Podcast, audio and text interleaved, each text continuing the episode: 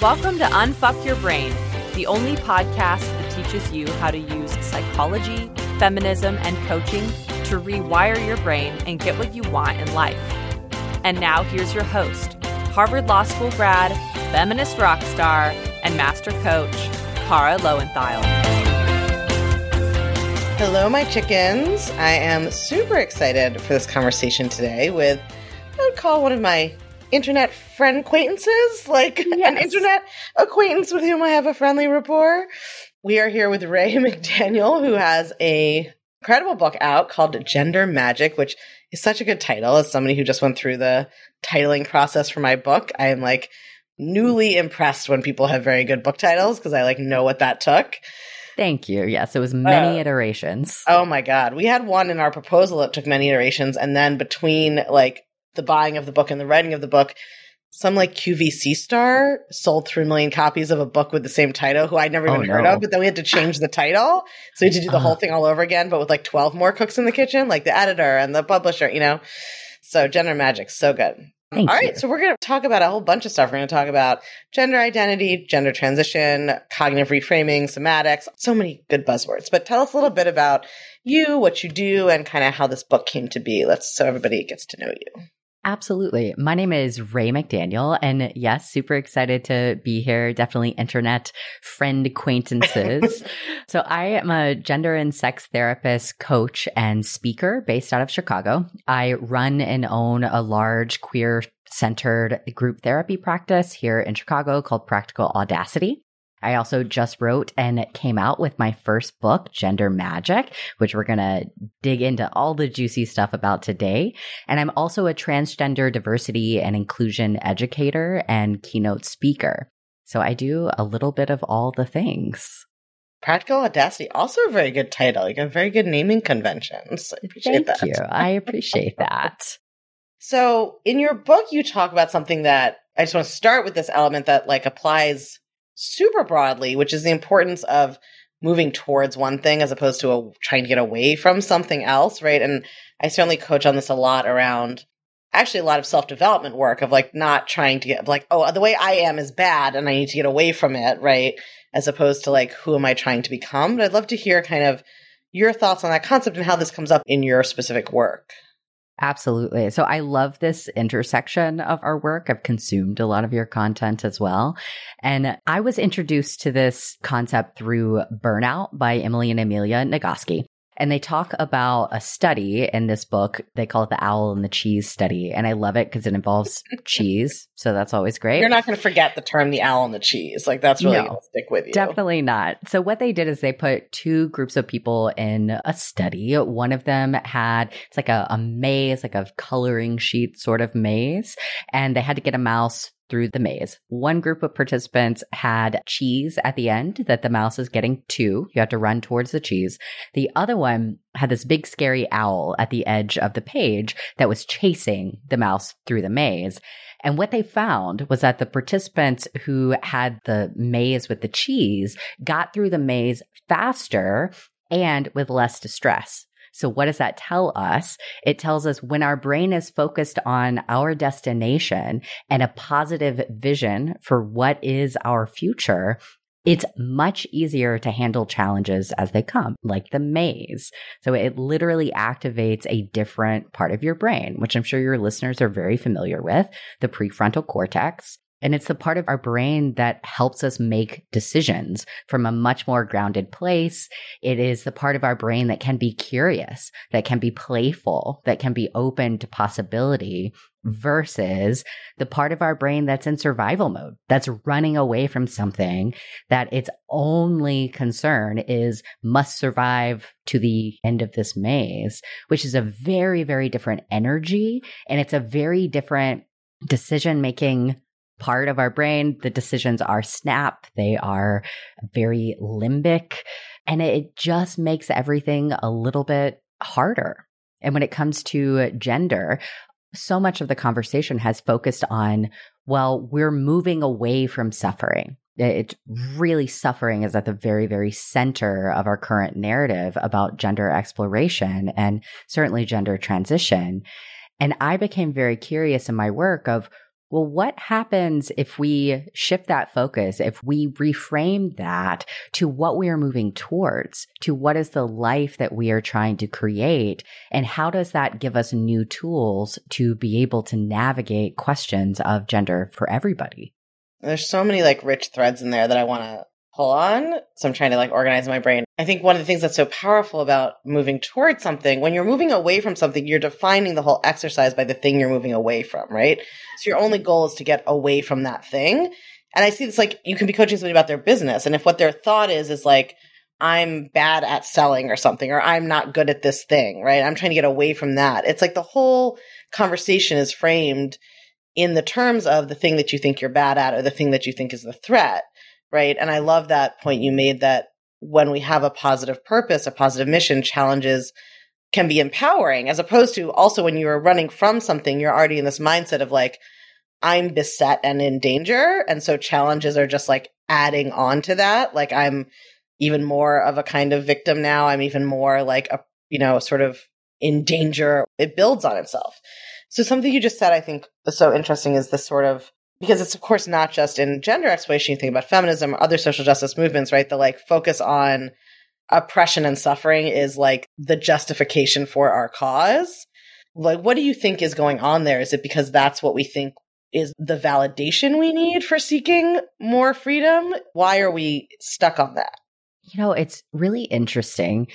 I think part of it is so many of these movements, whether it's feminism or anti racism or thinking about expanding our understanding of gender, the first step is always to acknowledge that there's a problem. Right. So that makes sense as a first place to start. Hey, there is inequality here. There is something wrong with the way that we are thinking about this thing or how we are existing in the world that is hurting people valid. Great place to start. We can't ignore that. I think our problem though is that we don't get to those next steps of, and what does freedom look like? What does liberation look like? What is this world that we are trying to create? And I think part of the reason we get stuck there too is that a lot of us are coming from backgrounds that we've had really hard stuff happen we have had traumatic experiences and it is easy for our brain and our body to get stuck in that place.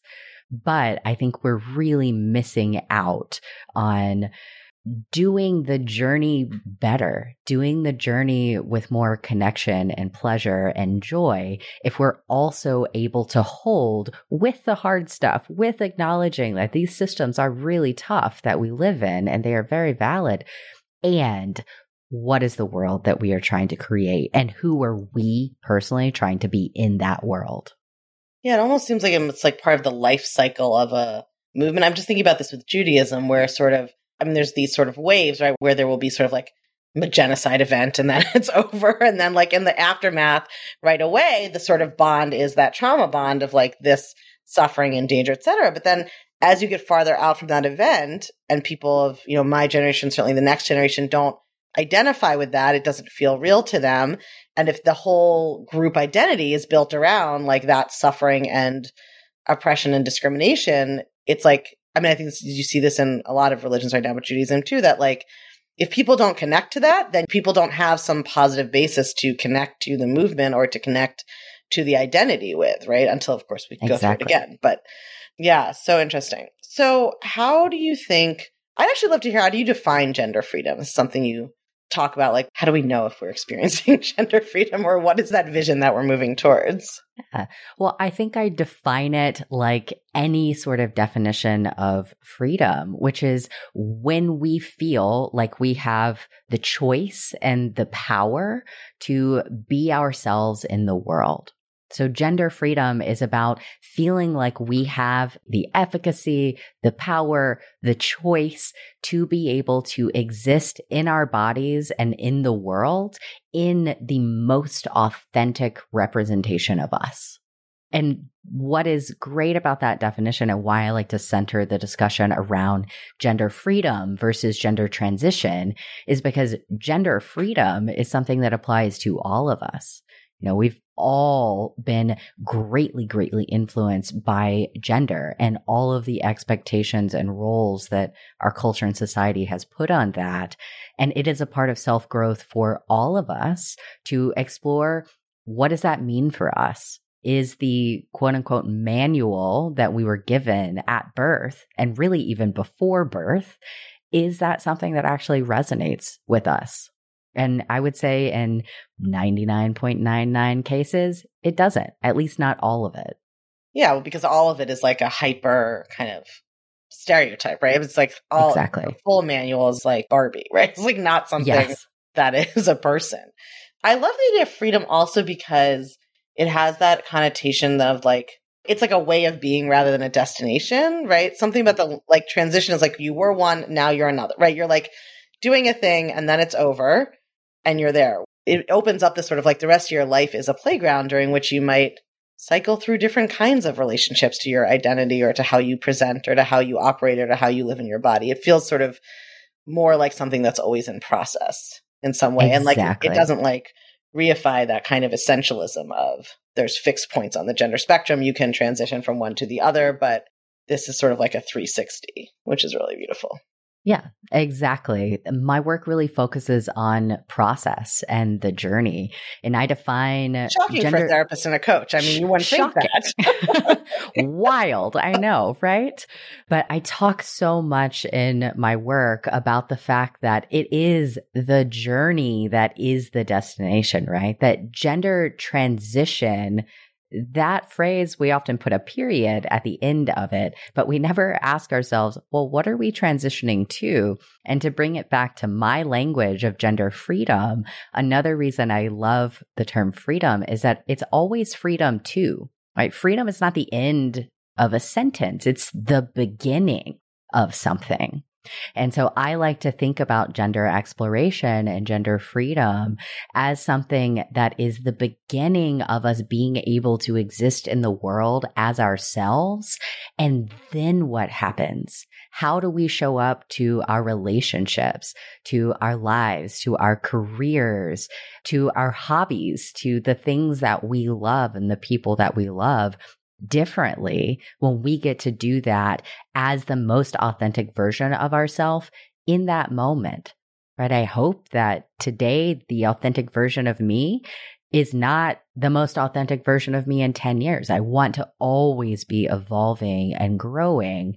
And that takes so much of the pressure off of exploring gender to end at this kind of so called point B if it's always something that we're growing more into, just like you said.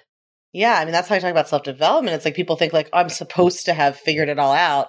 Whatever it is, I'm like, you want to be done learning things from now until you die? Like you're just gonna spend 40 years being like, well, I perfected myself and now I'm just like, what am I doing here? Yeah. I think that and now like self actualize. Yeah. Now I just I like sit on a cloud and that's you know, it's perfect. The way you're talking about freedom too, it's sort of comes back to what we talked about at the beginning. It's the difference between freedom to versus like freedom from, right? It's not just getting away from something, it's the freedom to experiment or play. In the way that you're talking about the kind of the traps people can fall into in thinking about their gender transition. I mean, so much of this echoes the way people think about kind of a lot of milestones or achievements or like transitions in their life of like, well, once that thing happens, once I become that person, once I'm married, then I'm going to be this totally different person. Everything's going to be completely different. I'm going to not have my brain. I'm going to not experience the human condition, right? Or like, it's the stop as opposed to like, I mean, if we put as much emphasis on like, what is it like to be married and what kind of relationship you want as we put on like, what is it like to have your wedding in the way we socialize women, right? Like getting to that day. Mm-hmm. I think there's something there that's like, shows up in so many different areas of our lives of like, when I just like finish this thing or get to that point, Exactly. That it's a period. And then we're like, yeah. wait, fuck, what? Like now I'm here. Now what? And I think that connects to this idea of success. Like you're saying, we socialize women to have a wedding be wedding period. And now you are a success. You right. have gotten married. Good luck with um, that whole having a relationship yeah. with another person for a long time thing. Yeah. exactly. Own. And same thing when it comes to gender exploration. A lot of folks who come in to talk to me will view success as I'm going to get to this point B whatever that is. And then all my mental health struggles will go away. I'll mm-hmm. have a mm-hmm. different brain, like you said. Right. Everybody in my life, including the grocery store clerk and the stranger on the street, is going to gender me correctly and see my whole self all the time. And I'm like, what cis person do you know that lives in that world? Because I right. would love to meet them. right. I don't know anybody. Yeah. But when we frame success as you get the privilege to walk around in the world as you, that is success. You get a chance to explore yourself, to figure out what it means to show up in the world as your authentic self. That's amazing. And your worth and your validity is not determined by a grocery store clerk who might gender you incorrectly. And yes, it's absolutely important to have people around us who lift us up, who see us for who we are. But those people are available no matter what you look like, no matter where you are in the journey. And it's certainly not the stranger on the street that is not going to think about you when they go home at night.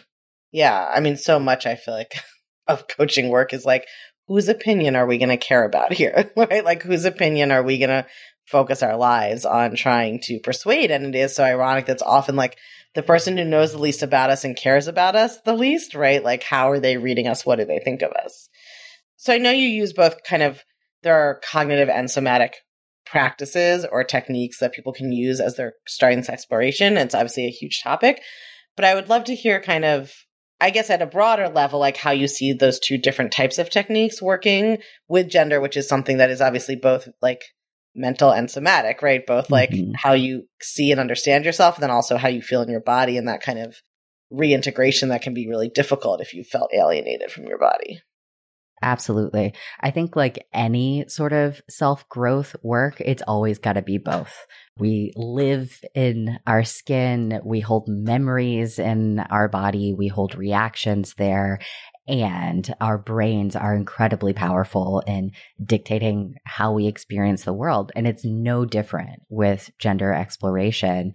So I do a lot of work around reframing, around cognitive restructuring, shifting mindsets. And those are absolutely essential. And I've named some of them, right? The gender exploration and transition as self growth is a really big one. Moving towards versus away, getting into a mindset of self efficacy and doing the thing.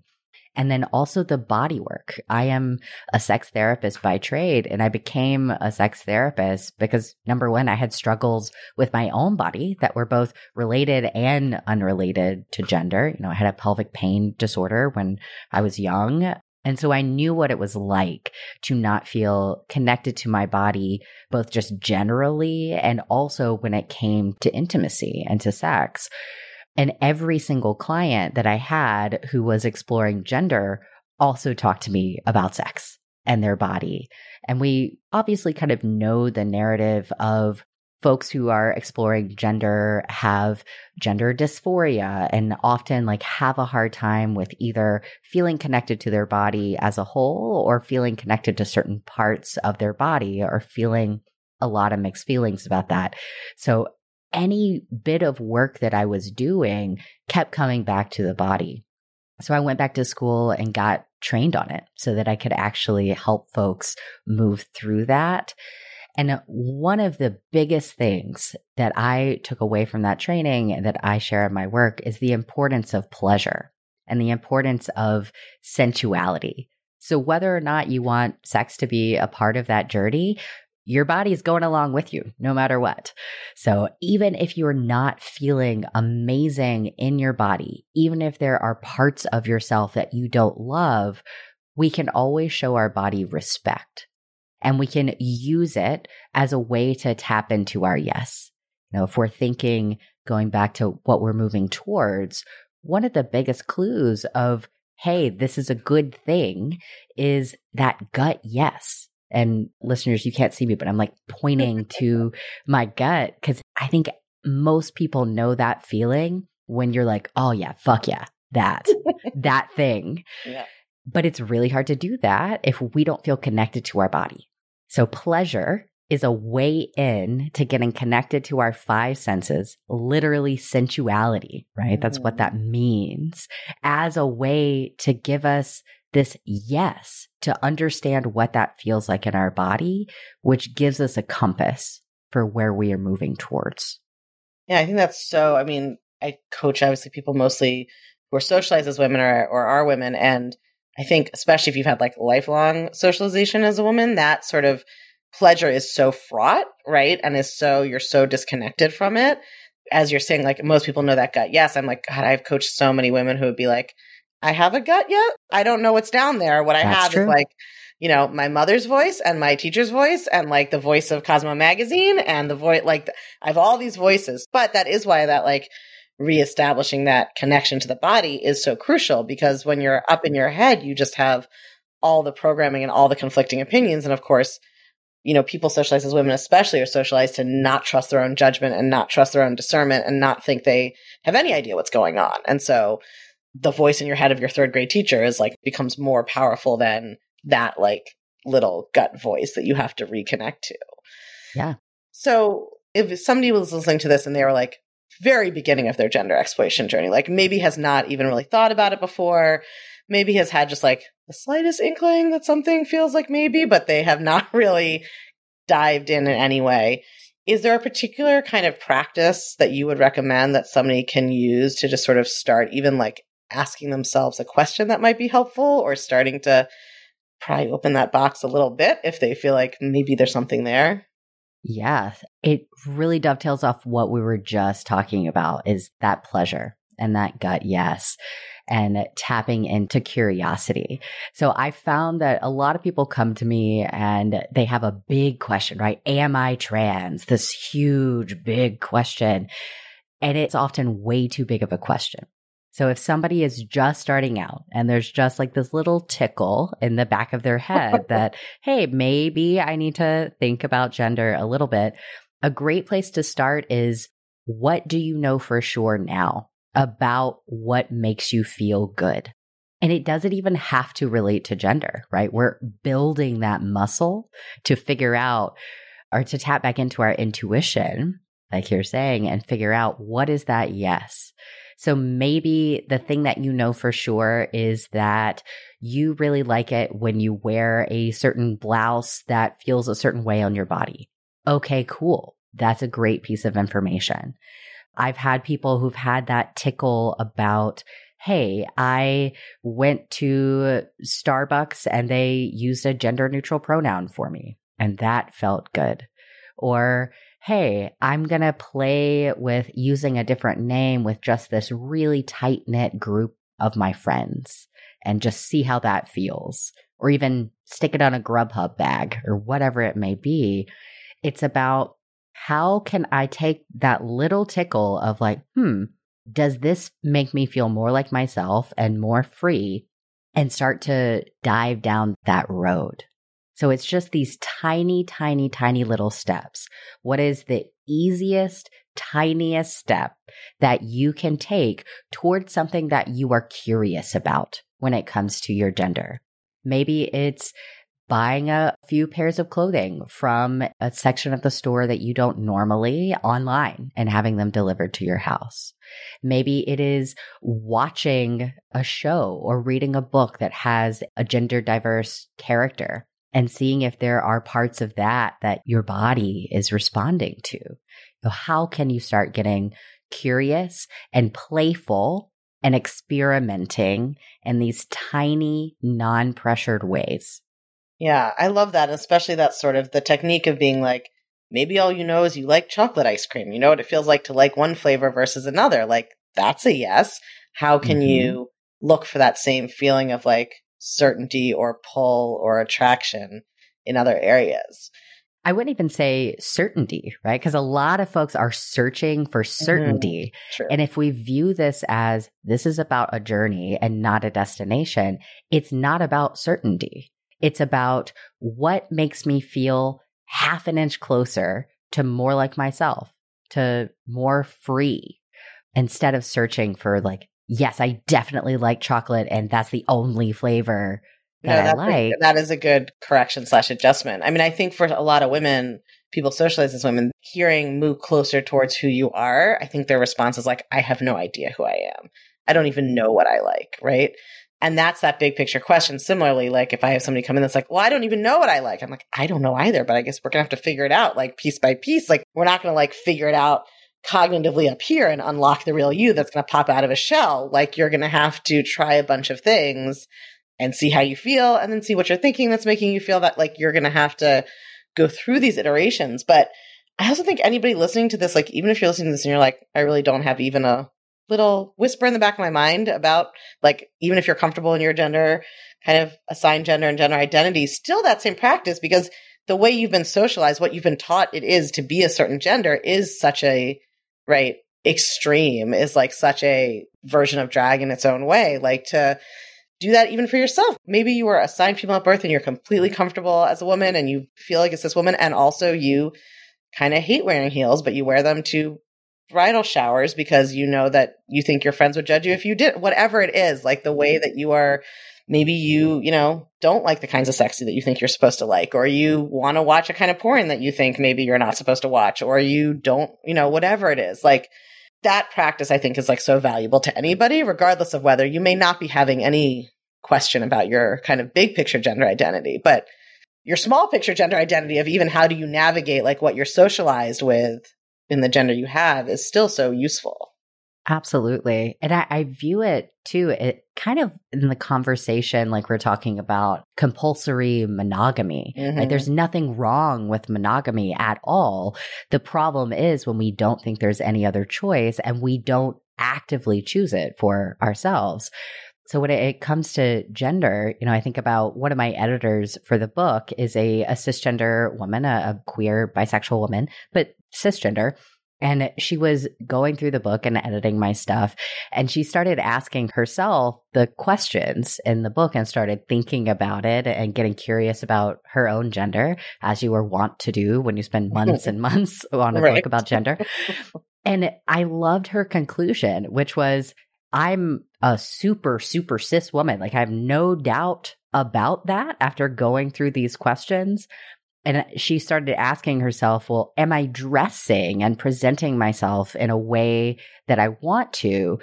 And she's like, yeah, actually, I love wearing dresses. I love wearing heels. And it was such a, a moment of empowerment for her of saying, well, I'm going to buy more of the dresses that I like. I'm going to buy more of the heels. I have a new sense of self because I actually took the time to question it. Yeah, that's so good. Okay, there's two things came off of that for me. One is monogamy is a perfect example where people there's nothing wrong with monogamy, and also a lot of people who are monogamous have never actually defined monogamy or talked to their partner about what monogamy actually means, and may have completely different definitions of it. Right. So similarly, even if you're really sure you're monogamous, okay, what does that mean? Are you allowed to flirt? Are you allowed to, you know, make eyes across the room? Are you allowed to whatever? Like, what is allowed isn't the right word, but like, what does monogamy mean to you, right? What is that? So all of these terms that we just take to be like the default, of course, mean like 10 million different things to different people. And if we don't explore them, we aren't choosing them in the same way. And I think I can like already hear the question that will come up from my listeners, which is the like, well, but how do you know if you like dresses because you really like dresses or you're socialized like, like dresses? And the answer is you don't fucking know. Nobody knows. Like socialization also teaches you how to like you know, use the bathroom and not pee in the street all the time. Like we're not trying to get to completely desocialize ourselves to some state of nature. But that's not the point, right? That's why using that, as you've been talking about, that somatic practice of checking in is so important because we're not looking for like the ultimate objective pre-socialized truth of who your gender is, like it's the Rosetta Stone. Yeah, we're just impossible. for like, right, impossible. But people get into like people with perfectionistic brains come to coaching, or they learn about socialization, or they learn about gender socialization, and then it's like, okay, well, I have to like undo it to get to like the real me. But that's that same kind of essentialist thinking, right? Of like there is that somehow real you that is static that we can uncover, and then you have like done it, as opposed to you're engaging with your gender throughout your life. You're engaging with your body and your mind, and it's just a constant conversation and relationship. Mm-hmm. And instead of the question of, do I like dresses because I was socialized to like dresses? The question becomes, do I like wearing this particular dress today? Right. In this weather? Right, right. With the which how is I'm a much right easier now. question. Yeah, totally. So good. So I want to talk a little bit about we've sort of talked about people thinking about their own gender identity, but of course, then there are people who are trying to figure out how to support and show up for people in their lives who have are going through gender identity questions or are non-binary or are trans or whatever it is. So I'd sort of love to hear kind of how you think in general first i mean i sort of think there's different categories there's like if it's your friends versus it's your partner versus it's like your Mhm. child do you have kind of general advice or do you think it makes more sense to go kind of by category I have some general advice, and then we can can get into some of the other That's stuff if there's some remaining things. So, number one, even though my work is really oriented towards what is the world that we are creating, who do you want to be in that world, we can't ignore our current political moment. We're in a rough spot for trans folks and for queer folks, and anybody who is looking to support trans people, like the number one thing, like get politically active. We really need your voice right now. We need you at the protest. If you have the ability to do that, we need you call in your lawmakers. We need you, you know, doing the actions because it, it really, really matters right now. And there are places to help you with that, like the Transgender Law Center and Equality, you know, blank, whatever your state is. Like it's Equality Illinois here have some really great things you can get involved with. The other thing, which is great news for all of your listeners, is that the basics go a really long way. It's low hanging fruit. Using someone's correct name and their correct pronouns and gendering them correctly, huge, huge, huge, huge. You are ahead of 90% of people. And it's such a basic thing, but so appreciated. Another thing with language is to be mindful of the ways that we use language to gender things that don't need to be gendered. You know, I'm thinking of greetings. We'll hear ladies and gentlemen a lot or things like that when it's just as easy to say, hi, everyone, hi, team, hi, y'all. And once you see this, you can't unsee it, but we gender a lot of absurd things, really, really silly things like earplugs and pens and tea and Kleenex and silly things. We do the same thing with our language. So just becoming aware of that is a big one. Another thing, which is pretty low hanging fruit as well, is actually getting to know some trans folks. So hopefully the people who are our listeners might have people in mind that they know that they're partnered with, that are their kids. That's amazing. Don't let them be the only trans people you know. Get out there, fill your social media feed with trans people and trans content.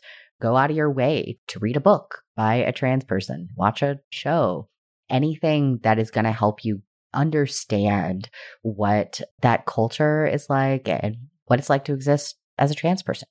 And then we can get into some of those specific questions if you had Yeah. a specific way you wanted to go. I think I think talking about how parents can help. I mean, I think because the culture has changed, it's more common earlier in life for kids to express any kind of gender feelings they may have or different gender identities, and so I think that's a place where you get the like generational transition happening from you know what it was like if you were raised 50 years ago and what your seven year old is growing up as now and i think as you know anybody who's parented a young child knows like i can understand why people sometimes aren't sure like okay, my kid said once this thing, does that mean that they're trans? Or is that just like my kid also once said that they hated apples while they were eating them or that they were a dinosaur or what, you know, like kids say a million things. And so how to approach something where parents, I feel like, especially the kind of people who come to coaching, like are very well intentioned and want to do it right. And, but all Mhm. like sort of aren't sure how to think about a young child expressing something. Are you looking for like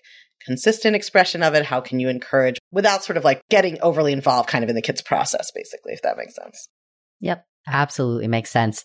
This is where the concept of gender exploration as a part of self growth and identity development for everybody comes in really handy. So, if we actually believe that gender exploration was a place of self growth and development, like any other part of identity development, I think we would treat young kids and even teenagers who are exploring gender a lot differently in particular, we would celebrate it and we would celebrate that they are curious about something to do with themselves without necessarily putting a ton of pressure on it. So yeah, you're, like you you know, have to figure out which it is. I think that is like that. If it's freedom and exploration, then it's freedom and exploration. And it's not, oh, my kid said this word. Are they announcing they are this thing? Then I now have to like decide if they are or not and proceed accordingly. Yeah. And that's a really, really big question. And uh, gender is something that some people know very, very early on. A good, solid core understanding of their own gender. And that's for cisgender folks and for trans folks. So a lot of kids will understand themselves and their gender pretty well by the time that they're about three years old. And, you know, that's kind of across the board. And we grow and change throughout our lifetime. So if a kid, you know, wants to, let's say someone who is assigned male at birth wants to wear a dress to school, does that mean that they're trans? Who knows? Maybe they just want to wear the dress to school. So it's about being open to these possibilities of exploration and encouraging that exploration without necessarily needing to name it unless your kid comes to you and says, Hey, this is how I feel. This is who I am. And in the majority of cases, that is not going to involve any sort of permanent medical decisions for a long, long time, right? There is room and space to play with names and pronouns and identities and ways of showing up in the world that are safe, that can be fun and playful, and that allows your kid to have that full breadth of I get to explore this part of my identity like any other part of my identity. Yeah, I think that's so crucial. It's like if your kid is like, maybe I want to be a fireman, you're not like, oh my God, okay, are they a fireman or not? We have to know for sure because then we have to decide how we're going to, like, it's you're like, exactly. yeah, okay, let's talk about that. Let's go to a firehouse. Let's see the fireman. And then the next, right? I think that's sort of like, as with so much in parenting, it's like, the anxiety comes from being like, oh my God, there's a right or a wrong way to do this and decision to make. And if I do it wrong, I'm going to fuck it up. So I need to do it right. It's like that very fixed binary thinking, which you're also then applying to gender. Whereas if you're able to see the whole thing as an exploration for the kid, for you, the stakes are much lower, right? Exactly. You don't have to decide with a capital D. We don't really put that on most other parts of identity development for kids and teenagers. And maybe they do know, and I don't want to minimize that. And maybe they're just exploring and there is room and there is space and we don't need to, to panic. We just need to respect who they say they are. Right. It's like, and I think part of what we're saying is like, if you aren't all up in your head about it, you'll hear the difference between a kid who is like, I'm curious about exploring, a kid who's like, listen, this is the wrong body. I'm very clear. Exactly. This is not it. That's not my name. Wrong. Versus like you'll be able to hear and understand your kid better as always when you take your own kind of anxiety about doing it right out of the way. Exactly. Exactly. Yeah, and you're also not alone in that. Hopefully, you know, I always recommend that folks get a trans affirming therapist for both themselves and for their kid, simply because it's helpful to have somebody to walk along that path with you. And maybe you don't talk about transness the whole time, but making sure that whoever your support system is is on the same page as you as this is a part of exploration that we want to encourage not push but encourage as part yeah, of curiosity. It really connects so much to what I think so much of coaching, at least the way that I do it, and therapy and all of these practices are about, which is like releasing layers of like the story you have, right? There's the world, and then there's the stories you have about the world, and like releasing those stories more and more. Like, what does it mean to have a kid who just says these words and does these things when you don't have a whole story about what that means and you don't feel the need to like define it and lock it down or react to it. Exactly. Exactly. Yeah. So beautiful. Is there anything you feel like you were hoping I'd ask you, or I should have asked you, or something you really wanted to share that you didn't get to share? Ooh, such a juicy question. The main thing I think I want to leave folks with is an invitation into a vision, a vision of a world where we all get to walk around as our most authentic selves, free from fear and free from shame. And I hope that everybody listening can agree that that is the world that we all want to live in. And gender is simply another lens, another way for us to get there. And so I invite people in to join me in that mission and in creating that world. I love that. And for my perfectionist listeners, even if we're just at for 10% authentic now and we go to 20%, that's great too. Don't stay home until you're your perfect authentic self. No, where, where can people find the book is everywhere. Go order the book, Gender Magic. Where can people find you if they'd like to be in touch with you more? Instagram is a great hub. So you can find me on Instagram at the Rae McDaniel. That's Rae R A E. You can find me at Rae McDaniel.com. And you can find my practice in Chicago at practicalaudacity.com. If you're loving what you're learning in the podcast, you have got to come check out The Clutch. The Clutch is the podcast community for all things Unfuck Your Brain. It's where you can get individual help applying the concepts to your own life. It's where you can learn new coaching tools not shared on the podcast that will blow your mind even more. And it's where you can hang out and connect over all things thought work with other podcast chickens just like you and me. It's my favorite place on earth and it will change your life. I guarantee it. Come join us at www.unfuckyourbrain.com forward slash the clutch. That's unfuckyourbrain.com forward slash the clutch. I can't wait to see you there.